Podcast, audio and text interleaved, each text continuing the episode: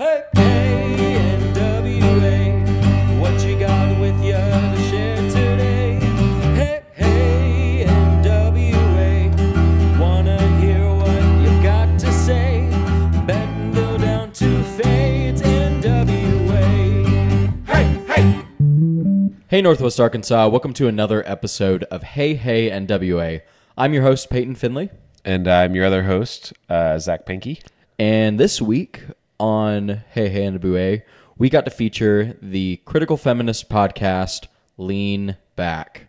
So, Lean Back is actually a response to the Lean In movement, uh, the concept that uh, women need to lean into their roles at work in order to succeed and advance.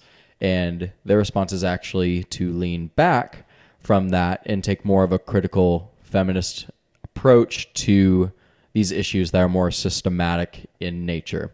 And that's just the origin of their name. And we dive more into that into the actual episode itself. But their podcast actually focuses on certain concepts and how we think of those and how those can be seen through a critical feminist lens. Yeah.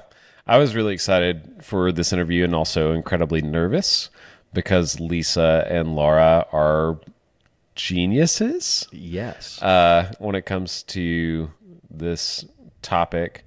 I am far from that uh, when it comes to this topic. Um, so I was really nervous walking into that room that I was, I don't know, in a weird way. Uh, most of the time, I'm really excited to learn about something. This, I was a little bit nervous about this one. Um, Well, I can affirm that in the sense that during during the interview, I actually say this that every time I listen to one of their episodes, I have to debrief. I have to take a moment. I need to process everything so I can think about just everything said. Because as you'll hear in this interview, they they Lisa and Laura connect concepts a million miles a minute, mm-hmm. and it's it's very incredible. And even after after this interview, you know, I'm still absorbing things, and during the interview is really tough because keeping up is tough.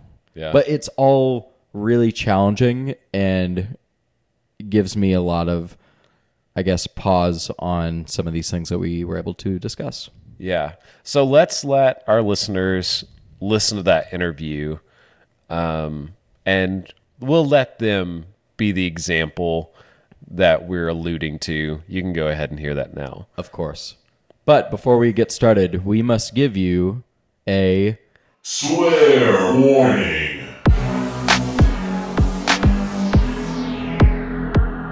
Yes, listeners, there are a good amount of swears and not only just swears, but a lot of more adult themes and adult content. Yeah, it's just there's some graphic. It's just graphic.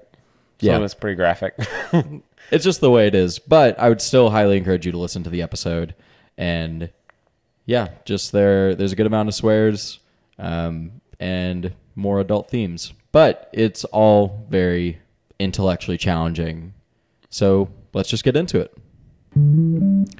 Hey, Northwest Arkansas, welcome back to another episode of Hey Hey NWA. We are in downtown Fayetteville at the office of the Lean Back Podcast with the two hosts of the Lean Back Podcast. Would you two like to introduce yourselves? Sure. I'm Laura Wiederhaft. And I'm Lisa Corrigan, and we are Lean Back. And what is it that you guys do when you're not doing a podcast? Because for Peyton and I, we also have day jobs um, because the podcast uh, life isn't particularly financially sustainable at this level. Uh, so, what is it that you each do? Well, uh, I I do stand up comedy. Okay. That's not necessarily an occupation that pays very well at this level either. But uh, I was named the 2017 uh, Black Apple Award winner for Best Comedian in Arkansas. So Ooh. no big it. deal. we're trying. And then I also work as a server and a bartender uh, at uh, local establishments. I work at Arcega's, the Depot, uh, Vault, and Cathead Biscuits. So really pulling a lot of like uh, I'm just learning the restaurant industry that way. But um, yeah, that's that's what I'm doing with my time Lisa? Um, so I'm a professor of communication at the University of Arkansas, where I also direct the gender studies program. And my book, Prison Power How Prison Influenced the Movement for Black Liberation, um, won the 2017 Diamond Anniversary Book Award for the best book in the field of communication. Killing it. Everybody's killing it at this table. There's some murdering going on. Mostly the rhymes. So how'd you two meet? We met at a bar, I think. Oh, we did, yeah. Um, I think I, s- I was friends with some of your Students. I think. students. Right, yeah. And we just uh, had an engaging conversation. And I think the next time we saw each other out, had another engaging conversation. And I mean, it turned into a podcast eventually. it did. Although it the the podcast, the origin story of the podcast is pretty funny. We were day drinking uh, on a Friday afternoon, and I was like, you know what I want to do? And Laura's like, what? I was like, I want to do drunk feminist history, and I want to get a VW bug, and I want to drive around the country to like Seneca Falls and stuff, and then do drunk feminist history. And she's like, oh my gosh, I can totally get behind that. And I'm like, it's kind of. It's ki- I don't know that I have the time. it seems kind of expensive, but it's a good idea. And she's like, "Why don't we do podcasts?" I'm like, "I don't know anything about that." Uh-huh. And she's like, "Yeah, but maybe you, maybe you could walk watch a couple." And I was like, "I don't know that I don't really have time for that." And so anyhow, I watched a couple. I'm like, "Okay, I mean, I'll try it." And so we tried it, and I'm like, "I love this." and she's like, "This is super fun." And so anyhow, so we decided to to keep going with Lean Back. And so it, the podcast was named top podcast in Arkansas for last year, and one of the top 35 in the country by Paste Magazine. So I, I don't know, we hit our stride, I think. yeah, no doubt. Incredible. yeah. Yeah, it's pretty good for a hobby. yeah, for sure. And we're uh, in the midst of recording our fifth season. So we're continuing to punch away at like some of the ideas that have been floating around in our heads. Yeah, but it's kind of cool because we're in like 80 countries and we're at um, we're over 100,000 downloads. Yeah, we so, are. Yeah, it's kind of hot. yeah, slick. That's Yeah. so good. Well, I'm glad to be cool. here. I'm glad yeah, to, you know, thank you for coming. being around such to have you. celebrities.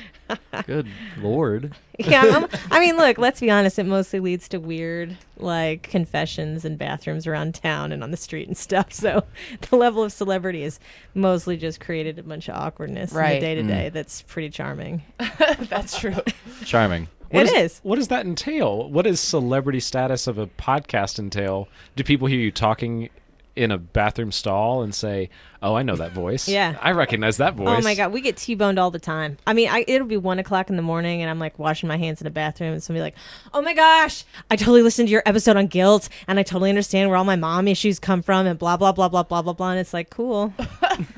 Yeah. Hey, For me, it's see you around. like someone knows my name, and I, I'm like, I'm sorry. Remind me of yours. But no, yeah, like the other day, someone was like, "Oh, I recognize you." Normally, because they had a class with Lisa or something, or that I'm the part of the podcast that they didn't, they haven't met yet. But it's Yep. true. We are sort of uh, uh, like permanently associated now. yeah, mhm. Laura and Lisa, Lisa and Laura, Laura and Lisa, Lisa and Laura. know that feeling. Yeah, Yeah. yeah. You know how it goes. I do. Okay, so we haven't actually dug into what the podcast is. So let's get into that a little bit. All right, lean back. So, critical critical feminist podcast, right? Okay, so lean back is the response to lean in, and I want to hear about that. Well, so th- this is kind of how the name started. So I had been basically shitting all over Sheryl Sandberg all over Facebook after she published Lean In. Um, and so I would constantly post it and hashtag it Lean Back, and with um, Fat Joe and Remy Ma's Terror Squad song. And I was just tagging Laura in it constantly because I was just like all in on Sheryl Sandberg, who I think is an idiot. And so when she, she when she kind of talked me into trying out the podcast, I'm like, you know, we gotta we gotta call it Lean Back. Um, and I liked that idea because it was the opposite. So we were talking a lot about why leaning in is problematic, and Laura Laura went on a just devastating rant about why leaning in is so bad. And what is leaning in? Laura, Well, basically, L- Lean In asks women to like get a seat at the table and to show up more for work. Um, and it's not a realistic ask for a lot of women because they have unreasonable expectations. Like they've got to be like, for example, if they're mothers, then they have to be like the primary uh, caretaker of their child, but then also they have to uh, do extra work in the workplace to uh, advance further. Like they have expectations that men don't. Like, and also they have to look hot while doing it. It's like they've got to do the same. they have to do the same hustle that men do in high heels. So, uh, basically, lean in is asking women to do more when there's like structural inequality that is holding them back, and it's blaming women for uh, having lower salaries or not advancing in the workplace um, when actually it's a structural issue and not like an individual issue. Yeah. I mean, it's sort of a form of like gaslighting for Sandberg to be like, oh, the reason you're not getting ahead in the workplace is because you're not working hard enough. If you just like put in more hours and shit, then you're going to get paid so much more money. Like that Okay. works. Like we live in a meritocracy, which is obviously idiotic. And this is coming from like this billionaire lady who's got like a permanent nanny and a staff and somebody who cooks for her and somebody, right, who manages her entire life. And she's got all this domestic labor that makes it possible for her to write this trash. So it, I just, I just found the publication of that book to be, um, gratuitous and craven and ugly and relentlessly racist. So I was all in on on it as a gag online for like hmm. probably I don't know 6 to 8 months before we even started thinking about the podcast. I mean, I was just like all over it. And I'm like, I like the idea of lean back because we want to refuse that. It's like the only way that you can see the oppression is to actually move further away from it to put it into perspective, right? But when you're mm-hmm. right up on it, you can't see it. It's like being in a bird cage, right? Maybe you can see one tine of the bird cage at a time, but you can't actually see that you're surrounded by the cage. And that's exactly what leaning in is. It's like you're too close to the to the power and to the power dynamic. So you can't see how tremendously you are participating in your own oppression within this like neoliberal regime of labor. And um, so I'm so I'm like, yeah, lean back. So we wrote a manifesto about it, and it's the first episode of season one where we talk about, you know, lean back as a refusal, right, to go along with the way that men want women to overexert themselves at work and at home. And and it was and it was just really a tremendous rebuttal against like corporate America's hijacking of every single moment of like women's existence. Gotcha. So we so we showed up at the library and just like we recorded it in probably 30 minutes. We just sat down and ranted that manifesto out, and it was done. I mean, it was just yeah, So what started as a joke, sort of, kind A pointed of joke. a pointed yeah, joke, political joke. right, right, uh, satirical a little bit, b- became something that meant something a a real conversation about why this point of view or this uh, this way to address the issue is not the correct way to address the issue. I mean, I just wanted Lean In became a meme, right? Because she marketed it because she's a corporate whore, and so I wanted the opposite meme. Okay. right? So the joke the joke started as the not that, the absolute not that. Right? And that that moment of refusal I think is a very powerful space to occupy uh-huh. as an existential interrogation into what somebody is marketing as an orientation towards life. And that's fundamentally what she did. And then she started shilling it out. Like she went to to Howard University and got all these black women in rooms like if you just worked harder you would make much oh no no, that's not how segregation works, honey. Right? Silicon Valley is super white, right? It's definitely not black. And that's not a thing. And so she would go, and then she started going into all of these black and brown spaces as though, like, her whiteness translated there in some one for one way, which seems like it's beyond racist. It is a kind of political gaslighting, right? Like, all of the problems that you're feeling in the workplace would just be overcome if you worked harder. Yeah, I mean, you have to understand at the time when we were uh, working through this this idea eh, of lean back, lean in was huge. Like Sheryl Sandberg had a team of people going around the country, like doing TED talks about leaning in. I worked at the at Walmart, the corporate headquarters in Bentonville for a little while, and they were like every woman I worked with was reading that book and using it as a model for their careers, even though the the corporate structure at Walmart wasn't doing a lot to like bring more women into their leadership. So it was just kind I I mean I I was seeing it everywhere and I mean there needed to be a different narrative I felt. And we we both felt that way. So we've been pretty vocal. yeah. I mean, in like the like er, there are puff pieces everywhere about how to lean in and who should lean in and when to lean in. And I'm like, you're gonna lean in, and they're just gonna look at your tits. That's what's gonna happen. That's what leaning in fundamentally is. Is how can you participate in your own objection, uh, objectification more thoroughly, so that they can they can extract more labor out of your body Right. and out of your brain. And so, I mean, we were just indignant, really, that that this zeitgeist under the guise of feminism was this bullshit self-help th- thing fad, right? I mean, it's like the thigh master.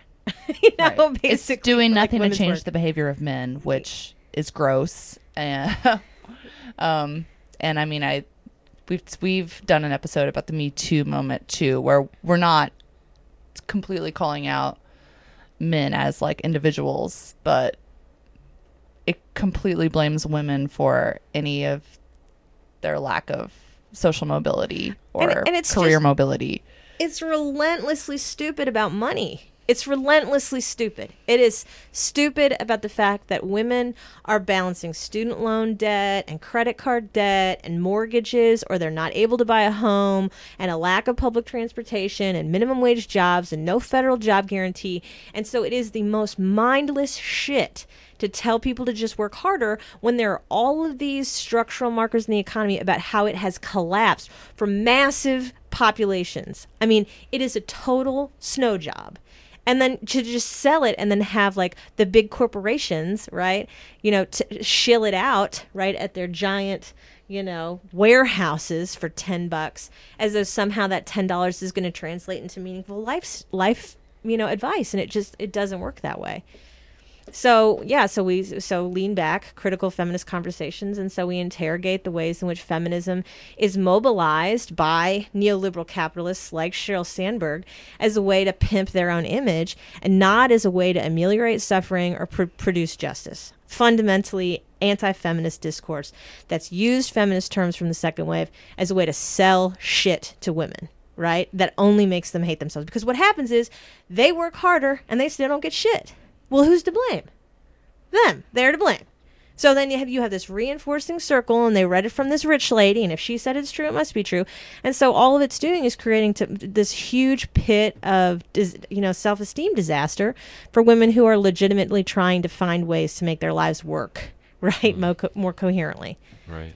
So The way that you two structure your episodes is really interesting to me because it's almost like you take a word or an idea and have a conversation around that Yeah. word and dismantle it, look at it from different lenses and examine it.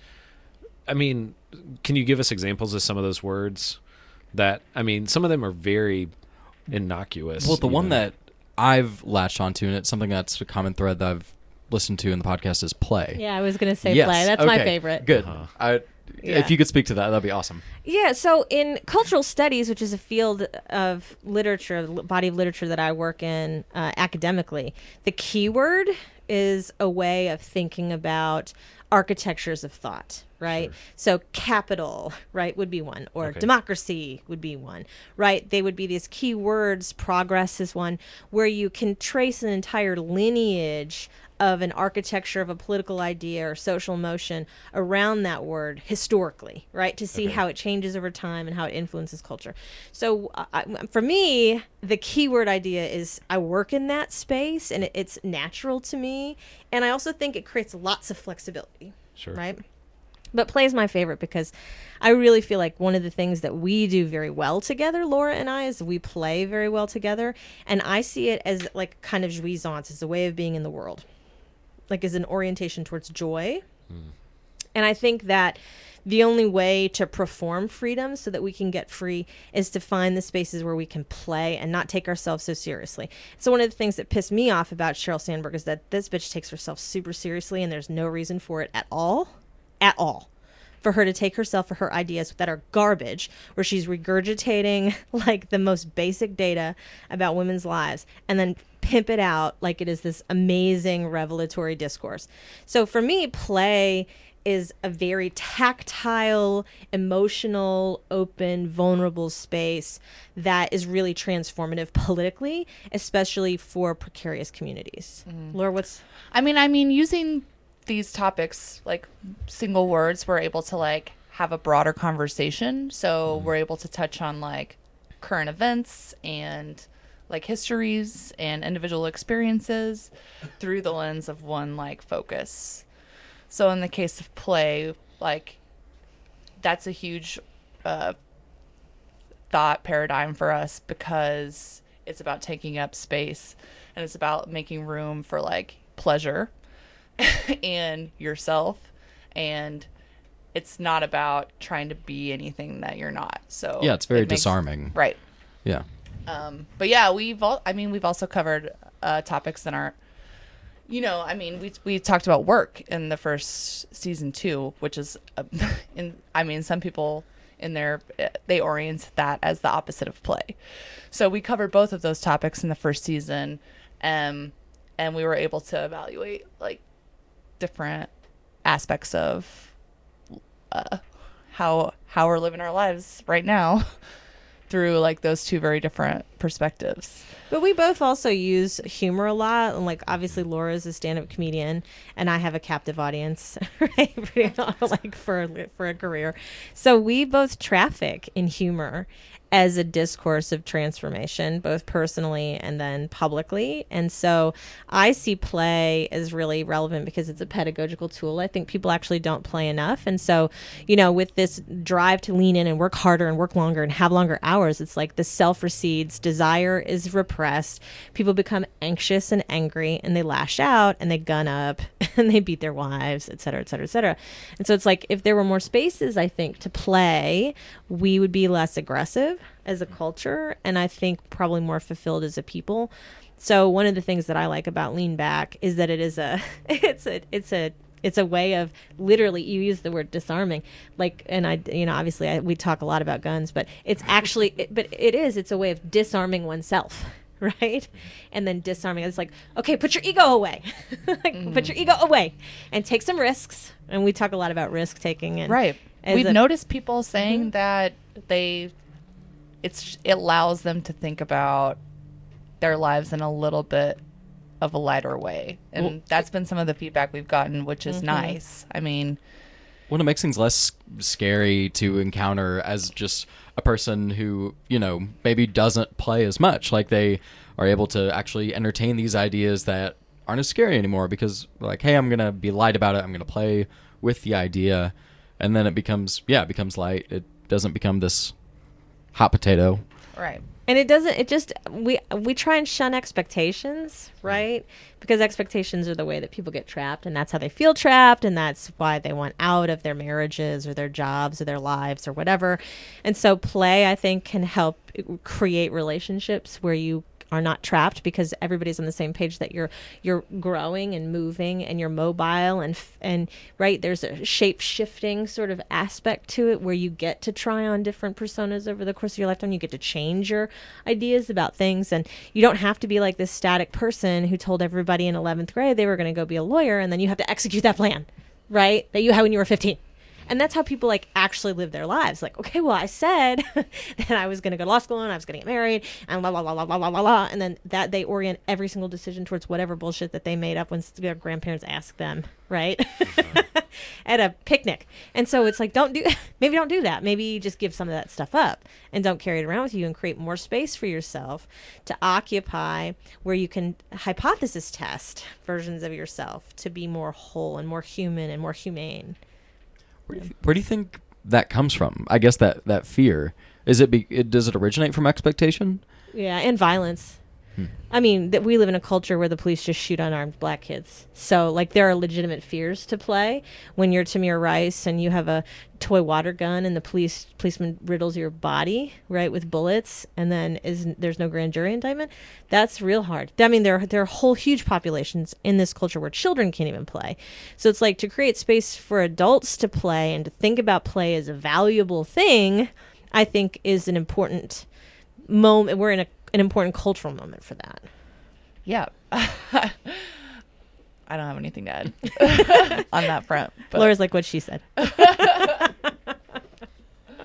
I should say uh, we we do put things on blast on the podcast, so it's not all about play. No, yeah. That's not def. That's not the Well, I only thing we mean, do, this but- conversation just is evidence of like how much you can dig into something. Right. Just a single word. Mm-hmm. Sorry, continue. But but we're not blaming it individuals or I mean we're trying to take a broader perspective. Like we put things on blast that are damaging people, but not you know throwing any individual person over the coals. I feel, but I think one of one of the episodes that we get a lot of feedback on is shame, um, and the way that the culture manufactures shame, and um, how shame is unequally distributed, especially upon women, especially around sexuality.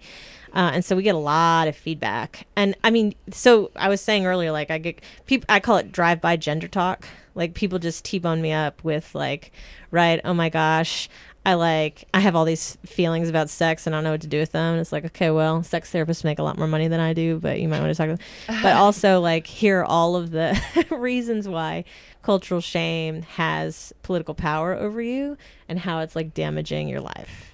Right. So we get a lot of feedback on that that episode too, I would say. for sure, yeah. We talked about Monica Lewinsky, which she had a you know she's trying to reemerge and like speak her story, and I think Lean Back is a really good uh, lens to think about like her story and what happened to her and how leaning in wasn't the right the right mode of operation for her. Well, let's let's talk about it a little bit. So, how was leaning in detrimental to Monica?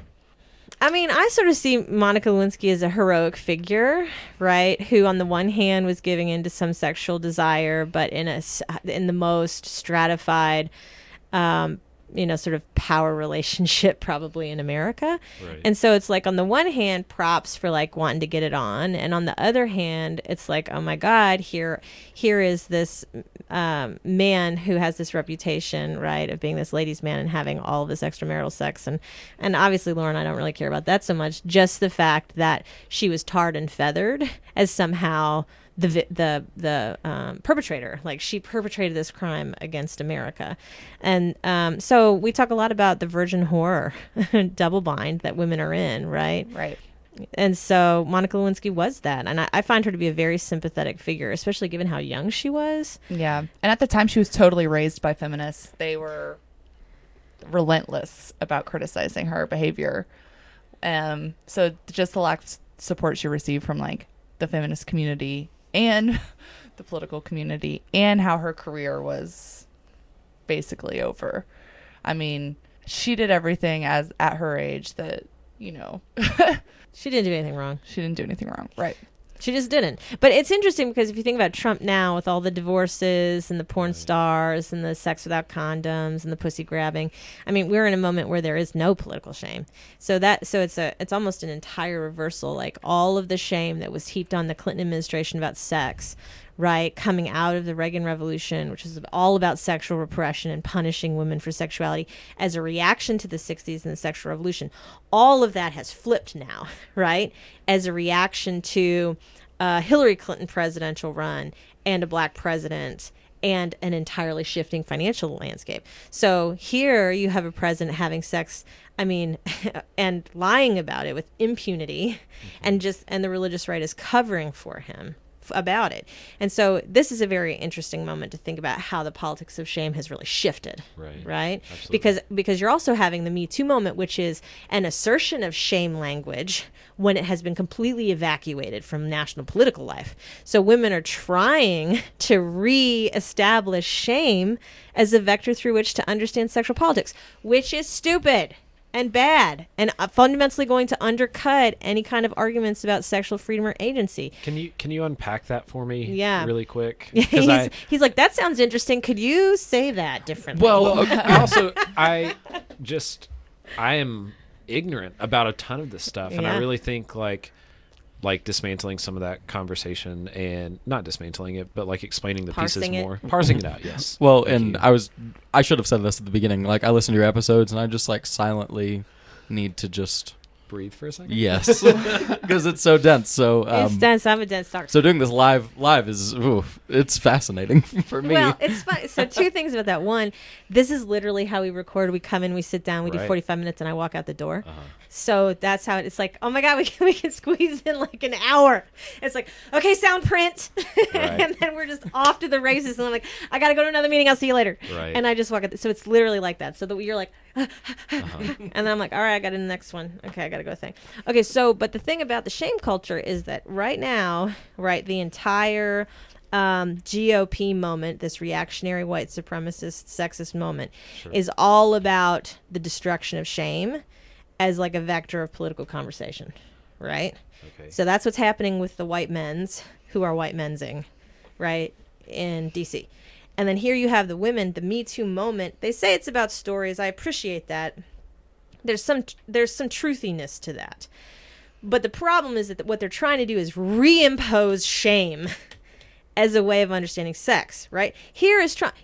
I mean, there has to be some value in uh, allowing divorced people to run shit, and for them to have sex for pleasure.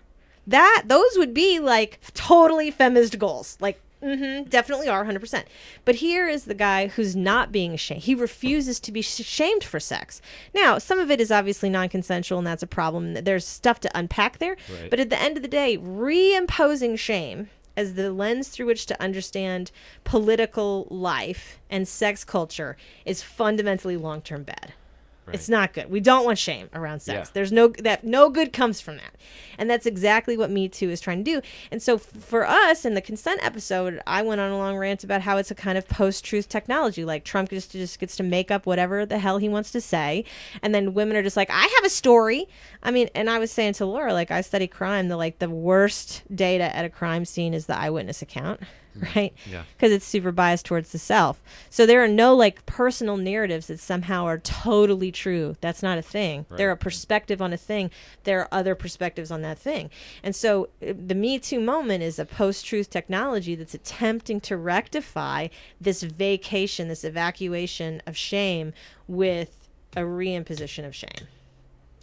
Yeah. And I also feel like it's I don't know. It's another situation where people are being blamed when there's like a structural issue that's like a larger cause. Hmm. So it, to me it reads a lot like lean in in the way that we talk about it cuz there's like a structural system that objectifies women and then we're now calling out like individual names for like living their lives under that narrative and not like taking a critical lens or Well, because Changing. the notion is, i it's kind of like the you know the lean in movement. It's like you're not advocating for yourself enough. right Kind of like you need to like say your own story in order to get anything. Yeah, but the problem is that the, the only story you get to offer is the victim.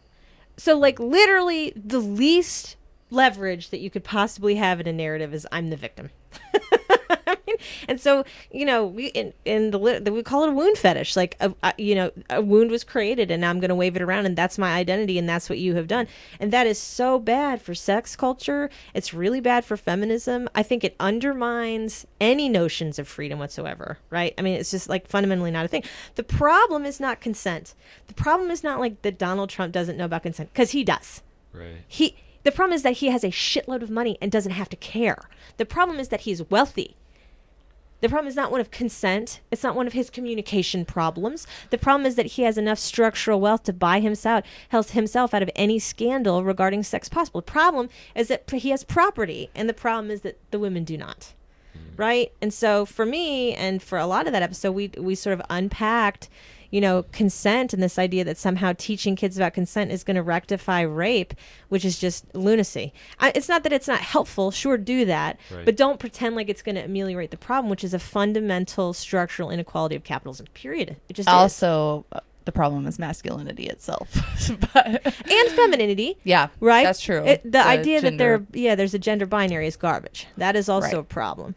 Right But, but I came in and just like unloaded on Laura. right And she was just like, "Oh, I didn't know that this was where the Right. Mm-hmm. convo was going to go." And I'm like, "I have some things to say about the Me Too frustra- movement." I've been frustrated though because the men I've talked to Like they're like, now I'm afraid to like make a move. And I'm like, why don't you just ask? And they're like, but that's not sexy. Like no one wants to kiss me if I have to ask them. And I'm like, okay, maybe like spend some time meditating on this because asking. like, I think that would be great. but basically, they are making up an excuse for not being vulnerable. Hmm. You know, vulnerability is their issue. Yeah, the problem is that when you have willing to, ask, it. every time you ask is a possibility for rejection. So hmm. if you don't have to ask, then you don't have the possibility of rejection, so you get to control the scene of the sex and the power more, which is lazy. It's just lazy. But th- that's not the root of the problem. The root of the problem is that fundamentally, if men want to rape, they do that. Right, and you have an entire judicial system that's set up to allow them to do that. So it, it's not going. To, it's not like the communication difficulties is where the intervention is going to solve the problem. Those are ameliorative things like after after the fact. Like, oh, we're going to just accept that this is a permanent feature of the culture and then this is the band-aid and then hopefully you get a good guy who's not rapey and you can talk through the thing, right? Do you see how that's like uh, that's not really about ameliorating the structural problems that create the inequality around sex. So, that's why Me Too is not a movement. It's a moment, but it's not a movement at all. It's just a bunch of women who are um, rightfully upset about sexual violence and trying to rectify it through a narrative strategy that is fundamentally not going to liberate them. Gotcha. Yeah. Uh, I am curious. I know it's a difficult question and a difficult, like, answer to come across. But how do you how do you move toward that? Except on an individual level, how do you move towards changing structures? And I know it's a big question. Like, it's a fundamental part of what you guys do is in having these conversations. But how do you move a culture on the whole to a more healthy spot? You cap CEO pay. You have a federal job guarantee.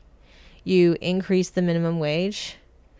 Uh, you change messaging about consumption and you focus on uh, you know climate change as like a global imperative for us to re- re- reimagine the way that the culture relate to itself. I mean, I mean, it's not like these are so hard to manage, but the fact of the matter is that we are in a moment of smash and grab capitalism where the wealth is being aggregated ever more quickly to the top. And if we don't stop and make large scale interventions about wealth, we are going to live in an apartheid country where we, the white people are increasingly the minority because of the browning of America, and they concentrate all the wealth and power, and they withhold all of the wealth and all of the power from the majority. And it's going to be a majority min- minoritarian country if we do not do it. yeah, campaign finance is a big Yeah. issue too. Like the fact that we're allowing companies to reorganize their money and make massive donations to candidates who are beholden to them. That's a problem. Citizens United is a mm-hmm. problem. We just saw the NFL today, as we were right before we recorded this. They're going to find players who take a knee or refuse to stand for the anthem, uh-huh. which is absolutely a First Amendment issue, one hundred percent. But above and beyond that, it's the it's the the obvious outcome for the Citizens United Supreme Court decision, which said corporations are people, right? So if the you know if if the 49ers, let's say, are a corporation, then they get to limit the speech of their players because the, the speech of the corporation is more important than the individual rights of the players. And that is how rights are going to be aggregated in the hands of the wealthy in a way that is going to completely fuck America. And not- not just the poor people, all of the people who are worker people, which is all of the people. Uh-huh. Right? And so if we don't move to redistribute the wealth in a more equitable way when climate change gets worse, I mean, we're going to be surrounded by millions of dead people, and everybody's going to have to deal with that. And that is not like alarmism; it's just fact, right? You, we're going to have a bunch of cities wiped out on the coast. You're going to have a ton of migration within the country into places that don't have the resources or the infrastructure to support that kind of migration, and you're going to have no jobs. So, what are we going to do with all those people? Yeah. On the lighter side of it, on the playful side uh, of the I mean, I think transformation- of the apocalypse. I mean, not entire transformation, but if you have the time and energy, making a podcast, doing art, creating like events for your community, like any kind of community building project, any kind of like art that you think has a an impact or, or it has a statement uh, or you know organizing political group. I mean Yeah. community building in general i think is a good way to move the needle. It's frustrating and it's a lot of work and i don't blame anyone who doesn't have the time or energy to do it at, individually. But if you do uh i mean we need it Yeah, I mean, Laura and I, you know, like some people knit, and I love the textile arts, but Laura does comedy, which is important both for her and the community. And then I have a whole separate career as a as a politico, and so I train legislators and write legislation, and you know, d- you know, I do a lot of community organizing, um, and consulting, and a lot of political work in the state.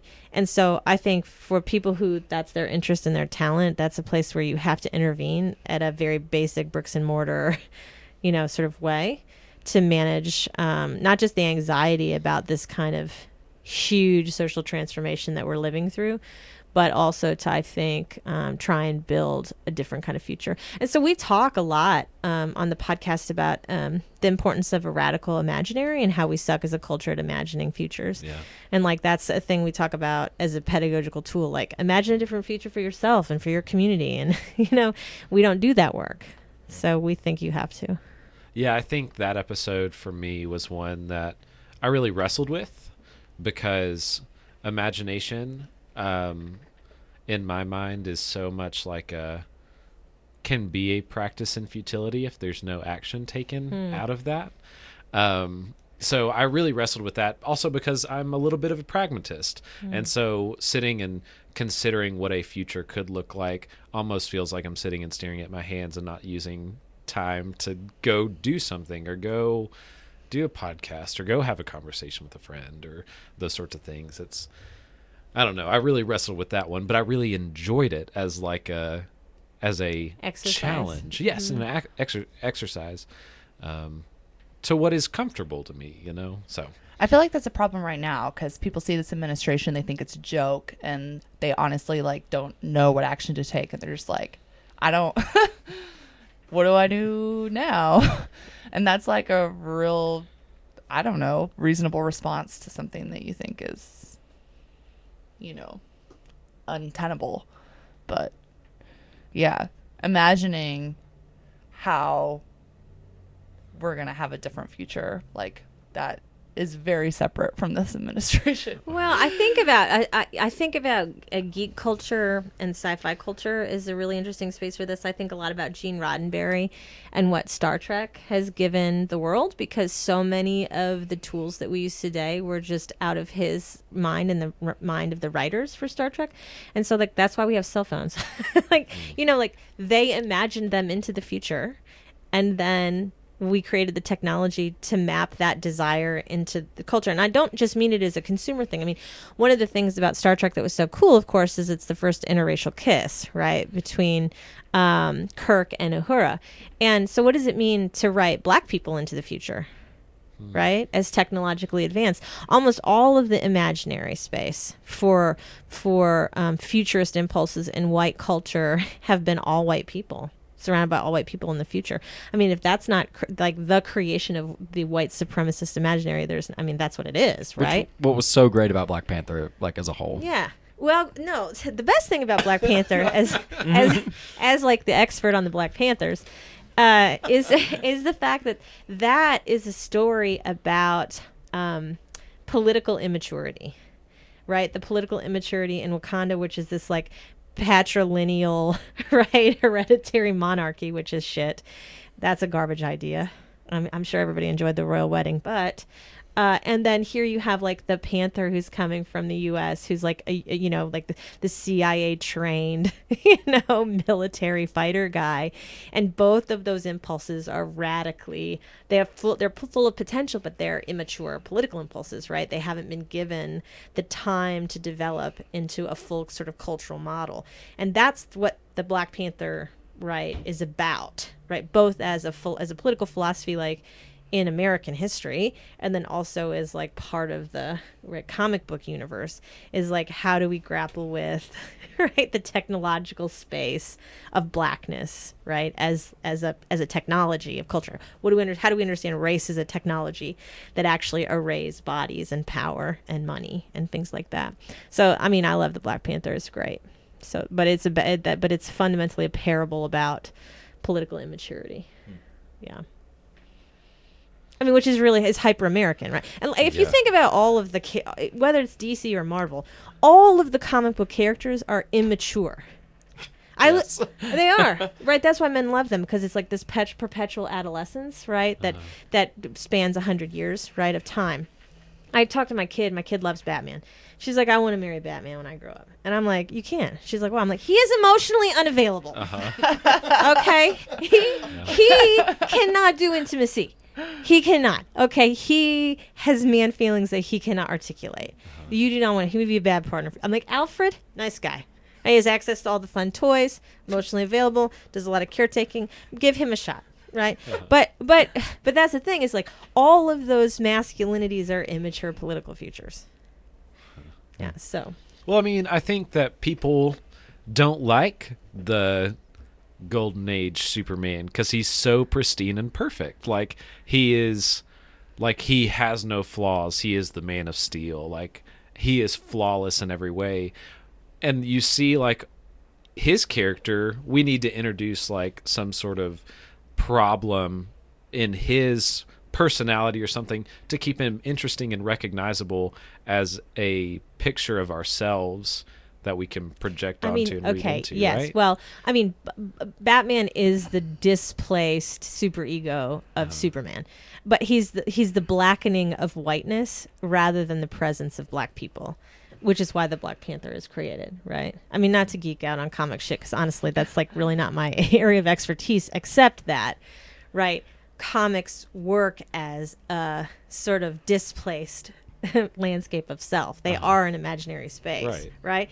And so Batman exists as like this darkened, right, more primitive part of masculinity that's in the dark underbelly of the city. It's urban, it's blackened. It's where it's it's almost like racial tourism where white people can white men can play at being dark and black and brooding and technological and right the law and order and vigilante justice shit.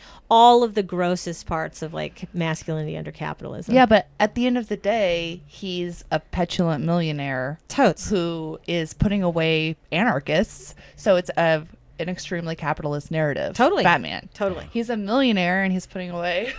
Or Iron Man. there was They're an all Occupy garbage. Wall Street narrative in the last Christopher Nolan film, and I mean, he was basically fighting against Occupy Wall Street in that movie. Like, he was basically like the king of Goldman Sachs. yeah. He was like basically Bernie Madoff with the black Yeah. suit.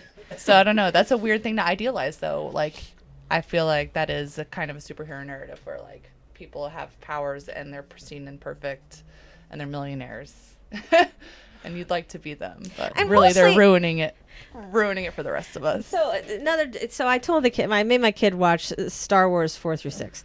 And so we get to the end. She's very upset that Luke burns Vader, and she's like, "There was good in him." And I'm like, "You should have seen him murder all these baby Jedi's." But anyway, so she, so she's like, "Why did we watch these?" I was like, "Because they're basically a secret decoder ring for every man that you'll meet for the rest of your life." Okay, the entire fantasy of self is wrapped up in either DC, Marvel, or Star Wars. So you have got to be literate about these fantasies of masculinity. For me, I mean, as a lean back situation, I'm just so fucking tired of male fantasies of anything right? They're just so fucking banal, right? It's the same story. Oh, you had a sad dad. I want to. Let's hear about your sad dad, because no women have sad dads. Okay, let's make I don't know an entire religion out of that. Great, let's do that, and we'll do that. We'll do sad dad religion. We'll do sad dad on the TV, right? sad dad story. It's so hard. He cut off my hand. What are you gonna do? I mean, I'm just so tired of man fantasies because they're so fucking limited and they're so narcissistic. And I just feel like men are so far up their own asses that they cannot imagine more interesting ways to be in the world. And we know that because they keep watching the same cartoons for 100 years in a row. And I would just like some fucking different ones. So God help us, at least Black Panther's like, here's some black folks imagining shit differently. Oh look, different music and different power structures and women and chicks with shit and oh my god, right? I mean, everything about that is about smashing through and creating a different kind of imaginative frame, not just for politics and its relationship to aesthetics, but also about people's expectations about film as an art form that that teaches them about themselves. I don't think the superhero movies are doing much better, but I do think movies in general are doing better at displaying vulnerability in men. Yeah. I mean, I don't A know. I- little. I, saw all 89 of those women at Cannes, Yeah. right? Who are like, hey, there are no like women here. I feel like a lot of TV characters, I mean, right now, are like ma- male TV characters are better at being like emotionally available. I agree with that, except that um, they're all white spaces. So if you look at TV in like the 70s, you got to. That's true. If you had filmed the show Friends in the 70s, they wouldn't have been all white folk in New York. Right? You'd have a Puerto Rican, a Dominican, right? A guy who grew up in Bed-Stuy. You would have di- like a bunch of different races of folks who were brownish, right? But it, but since it's in the 90s, it's all white people and all their friends are all white. That's fucking crazy for New York and it's fucking crazy for TV. So yes, they're being more emotionally vulnerable, only with other white people, right? Which is still like a problem. So it's like okay, I mean, I'm, and maybe that's a you know baby step thing. I don't know that it is, but maybe. But even if we go down that path, it's still like totally white space or totally black space, right? And then that's not even to say all of the other racial make you know communities that are just mm-hmm. totally not represented in film at all. So yeah, I think that I'm sure that you were like, I don't, I don't know about imagining futures. That's a, that's a weird paradigm shift. But ultimately, I think it's like a skill set that needs to go in the toolbox to help us build a more, uh, r- you know, a, a culture that's more free. Huh. Yeah, Yeah. comic books, rabbit hole. I mean, it's no, it's great. I think I've been just I've been thinking about stories a lot lately, and so I think it's really interesting to have this conversation about imagination and what a future could look like. So anyway, I mean, the thing is, is that men don't know anything about women's stories, and they don't want to hear about it. They don't want to hear about periods or childbirth or abortion or rape or anything that involves women at all. They just don't want to hear them. They don't want to listen to women's music. I can't go to a fucking bar without listening to Stephen A. Smith or some man, a white man, white man, generally on the TV shouting at me about bullshit, right? Whether it's politics or sports, and all you want to listen to all the time as a man, folk, are the men yelling at you on the TV, which I, I Uh, you can't go into public spaces right? When it's not all man music or man TVing. I'm super tired of it. So I I joke about it. I'm like, let's go vag up a bar. and I'll be like, could you please put on some Tori Amos, you know, like anything else. I, and it's something that is going to be radically different. You know, like, can we please, with the less man fantasy in public? So that's a playful space, right? Where you can, where you can. oh, Do we have to? Oh, good. We're watching ESPN and the Shouty Men all day long. Yeah, Tig Notaro had a great joke on Twitter today that was like, "Can we just rename all improv classes to Girls Interrupted?" and Twitter blew up because everyone was like, "Also, uh, every hospital, every law firm, like literally, Girls Interrupted is like the base of if you're like trying to do anything in the world as a girl, like." I got trolled by this guy who got the sads um, today. He inboxed me. I, uh, he he wrote some dumb shit on my Facebook page, and it was the ideas were really bad. And I just wrote LOL. I just lolled him, and I didn't engage.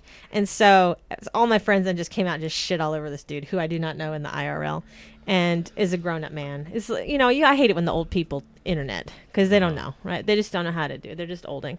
So anyhow, so so I just unfriend which I think is a favor. And he inboxes me and is like, You're a coward. You have a cult. I'm like, I would love a cult. Can I get a cult? It, how does that Sign me up. right? Who's in? And so, and he, obviously, I screenshot it and sent it all around. But he's like, "Are you too afraid to debate me?" And I'm like, "No, dude. I just think you're an idiot. That's that's why I didn't engage with you. And also, why are you upset? You want me to roast you on the internet so everybody can see? I did you a fucking favor. So anyhow, you know, it's like that. And his comment that he put on my Facebook page is like, I'm not really mansplaining, but here's let me explain to you a thing that you're an expert about, which is what everybody was trolling him about. It's like somehow if you say, um, I, you know, I recognize that mansplaining is a thing and I'm not doing it, somehow that it doesn't apply anymore. Like it doesn't apply to me. I know that that's a thing and I'm going to do it, but it doesn't apply because I said it. Right. and so um yeah that's basically man culture in a nutshell Just let me let oh are you an expert on the thing? I would like to tell you how i feel about it. You know what? I don't go and I don't give my opinions to structural engineers about bridges. Oh are you building a bridge? I got some ideas for you. Here's some drawings that i've just that i produced uh-huh. on my lunch hour. It's just you know it's the same thing about politics for me right or humor for laura. Right. I would. I mean, I work as a bartender, and I mostly work with men uh, as a bartender. And there's like this like professional culture of like hyper masculinity, and like people associate like more knowledgeable bartenders as like male, and there's like the the professional bar dress code is very masculine. It's like vests and ties, and so it's a really and like I don't know if you're like a female bartender, you're doing more of like the cleaning and the like labor that other people don't see. and you're doing the emotional labor of listening to the men patrons Right. So seeing like that, the gender dynamic just like so uh, starkly starkly in that work environment has been. revelatory No, I mean, I knew. I knew. so basically it's just been awesome want to see it. Yeah. It's, gratifying Ah, I was right. yeah. Sweet. I'm just like, makes this, ag- great. this again. pain is a helpful teacher right. oh, look, I'm doing 80% of the labor. why aren't you getting ahead laura i don't know yeah. if you only were doing 100% maybe you you make Yeah. that money Maybe. What do you feel like you've learned in doing this podcast? Uh, If if it's research, if it's just like the experience of doing the podcast, if it's conversations that you've had that wouldn't have happened because of stuff like this, what have you learned from doing this? I mean, uh, recording our ideas has been very instructive, and I feel like having a record of things that we've said and like, I don't know, we've been really pleased with some of the ideas that we've generated, and having a record of that has been really nice. Um, it's also a lot of work and commitment, and I don't know. That I mean, putting your time and energy into something that you care about, and like and that you Being- totally control yeah. Yeah. so that's been I don't know. Not not necessarily like difficult, but it's been like something I don't know. I don't know where I'm going with that, but I mean, for me, I'm I'm finishing a new book that I've been writing simultaneously with all four seasons that we've recorded. Okay. So for me, it has really sharpened a lot of the arcs that I'm making in that new book. Um, and I think so. So professionally, that's been very helpful. Personally, obviously, Lauren and I get to hang out a lot now, and because the podcast has gotten so big, we're being invited to do live recordings all over the country. Right. And so we will start doing tour, doing that tour in the fall, um, starting in Nashville. And so that is sexy. Um, and then professionally, it's been sort of weird because a lot of my colleagues, I think, listen to Lean Back, and so then that's weird because then they know all of these other ideas that are not my work you know like like here's all of this commentary about all of this other stuff that is not the black power movement or the cold war right? That stuff that i write about and that's how we professionally interact and i go and i you know i do professional talks on this. So that's been weird because it's created this this um intimacy right this like if people feel immediately intimate and because uh, intimacy is one of uh, my other favorite episodes because i talk a lot and do a lot of work around intimacy my third book is about intimacy and so that has been fascinating it's been it's created some super weird awkward encounters that have been magical and transformative and it has also i think created a vocabulary in the state of arkansas for a lot of the collaborations that I do here politically. And so that's been super sexy. Is that it's, it's a platform that gives me another way to to introduce ideas, right? Uh-huh. Softly Right. to community communities that I work with to do transformative social stuff. So I like that too. Huh. Yeah. Have you changed your mind about anything? I'm really interested to hear about this. Is there anything that you've said on the podcast that you later had to walk back or change your mind about? It's I mean, okay I if have- not. I've I'm had just my curious. mind changed. Lisa and I have like disagreed about stuff, and I'll be like, "Oh, okay. I hear you. Yeah. Um, but I over time, I mean, I've listened to the episodes quite a bit. I I think they're pretty resolute. Um, I I stand by. I don't think there's any anything that I wouldn't wouldn't stand by as it is right now. No. No. no, no, no. I mean, I I was a high school and college debater, so Okay. there are like no ideas that fly out of my mouth that I'm not totally committed to and that I haven't thought about for 25 years, like some version of the thing. Uh-huh. So hmm. I process so quickly that I come out of the gates completely committed to the arg with a whole scaffold of ideas to go along with it hmm. to make the case. And the fact that we are doing like thought experiments basically, right? We're we're trying to create a different kind of cognitive and emotional mm. space to process like people's subjectivity means that the, the, the the stakes are really low, right? It's like low risk, high yield. So it's very it's, so it's I don't know. I don't there's think no we risk in being wrong. anyone over the head with anything. Well, a lot of times we're like, "Here's what I think." yeah. you know. So I mean, obviously, we're saying our opinions, Yeah. I mean, it's your platform, so I mean, right? I mean, you Makes say sense. you say this is low. You say what you got you all do is high or low risk, high yield, and I think if what you all do is low risk, what Peyton and I do is like negative risk. lowest. Because Peyton and I talk out out of our butts about cool restaurants that we like or whatever. Like we say, "Oh, the chicken's good," you know. Yeah. I don't know. I feel There like is no risk. Well, I don't know. I feel like people are more, um, you know, able to fight us on these things, you know, instead of like a scaffolding of the argument. And ours just like, I like the chicken, but I, but also and like, then they're like, no, I'll fight you any day. But don't know. like the intellectual work of connecting a lot of different ideas, if someone disagrees with any one of those points where you make a connection where they don't, I feel like it could lead to a lot of debate and disagreement about any one point that you make on the podcast. Yeah, but I mean, we don't talk to the people. We talk to each other, so we don't have to hear about what they think. I Like, love hiding mean, it- behind a microphone. yeah. I, I mean, I'm just thinking about these as like knowledge grenades, right? It's like you were saying, you're like, I listened to an episode. Payne was saying, it like, I listened to an episode, and then I had to do some deep breathing mm-hmm. after like 40 mm-hmm. minutes. And I'm like, yeah, I totally get that. I assume everybody does. So I'm like, oh, you binge listened? what kind of a masochist are you? okay, Zach did that. I don't do Did that. you? You binge listen? I am like a serial binge listener of podcasts. Yeah. On the whole, and then I stumbled across you all and started listening. And I was like, oh, oh no, I've got to go listen to something like comedic and light and get me out of this. Well, I can't tell you how many times I've driven to Fayetteville because that's the perfect amount of time, and I get here to do whatever fun thing that I drove down to do, and I have so much on my mind, and then I'm like, oh, I'm at a Razorbacks baseball game. Okay, how do I engage with this? How did you find us? Um, so since we started doing the podcast, I started looking around for other podcasts in the region. Yeah. Um, because I was really interested in creating a community of podcast people, people who could give each other pointers and, I mean, everything from like cross promotion, try to figure out how we can support each other in communities, podcasters in the region.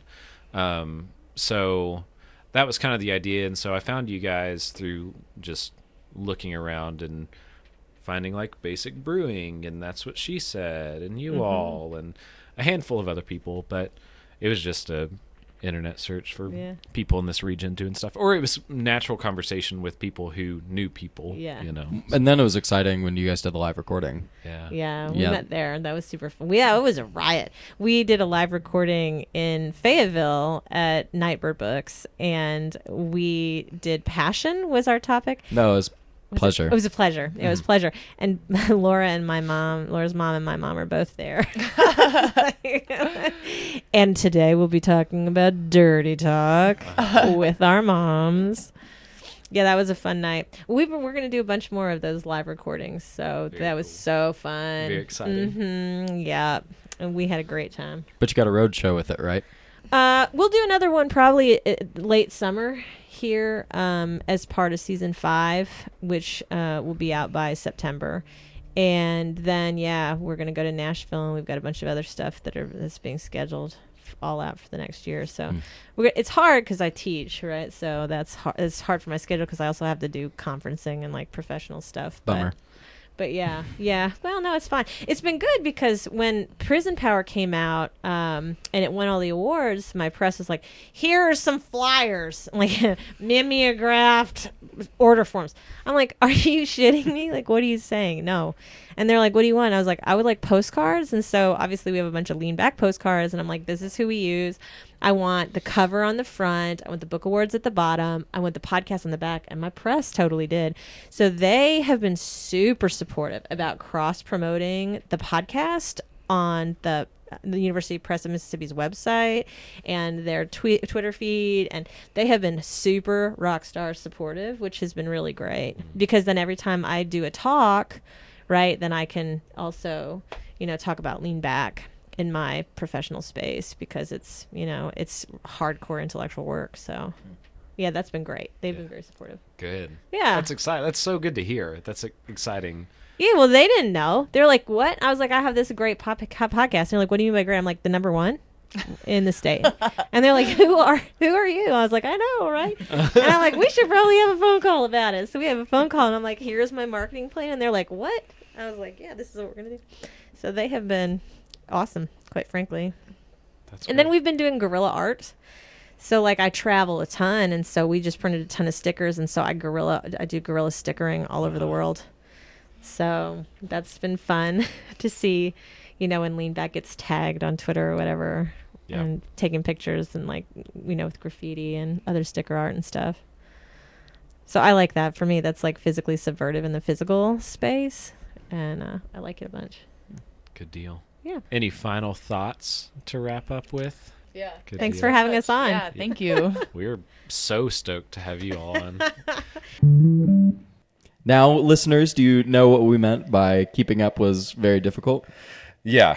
Yeah. If you are lost or if you got lost along the way and had to stop it or slow it down or rewind, I totally get it. Yeah, re-listen to parts. That's what I do when I listen to their podcast. Yeah. But all of that, you know, we're we're joking about it, just the feeling of being overwhelmed, but it's all very challenging intellectually for me, and I have not had, um, honestly, I haven't had a great podcast or a great medium to just intellectually challenge me since college. Really. Yeah, like I'm doing it on my own has been okay, but really a podcast like this really kind of kicks me in the pants and says, "Hey, why do you think this?"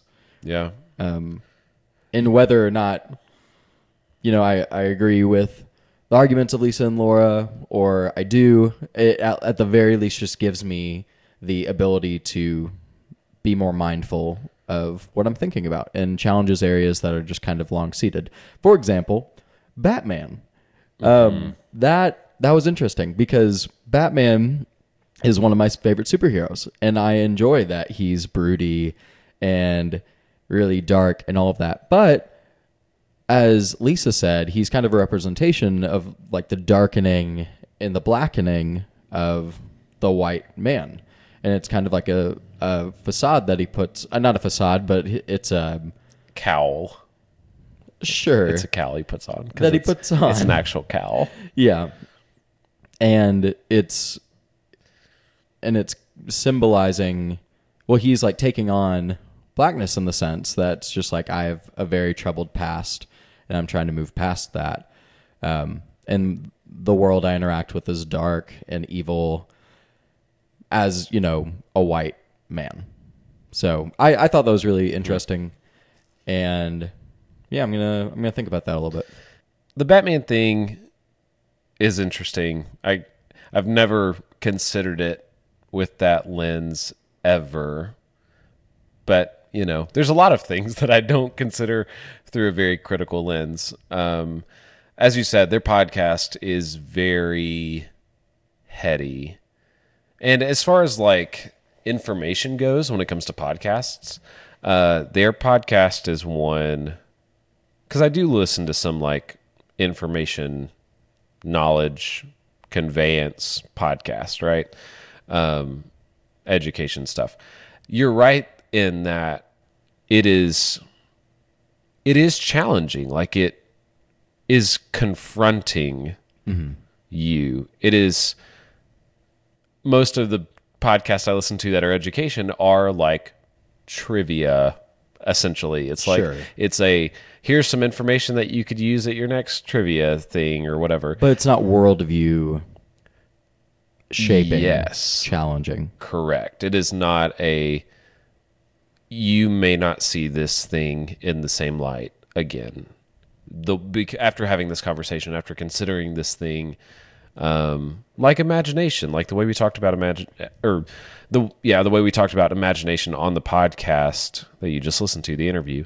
Um how for me I feel like imagination can be such a futile exercise, like such a waste of time in a lot of ways, um, when you could be using that time to actually be doing something and being confronted with the the idea that imagination is not totally useless, but is given it gives power and hope for a better tomorrow Um, and it's not like a futile exercise as i still think a little bit that it is uh, All right. um, but It's okay.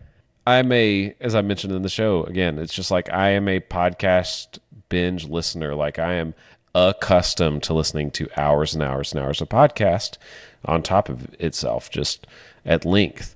Their podcast is one i can't do that with at all. It's just so so dense so dense and takes some time to unpack.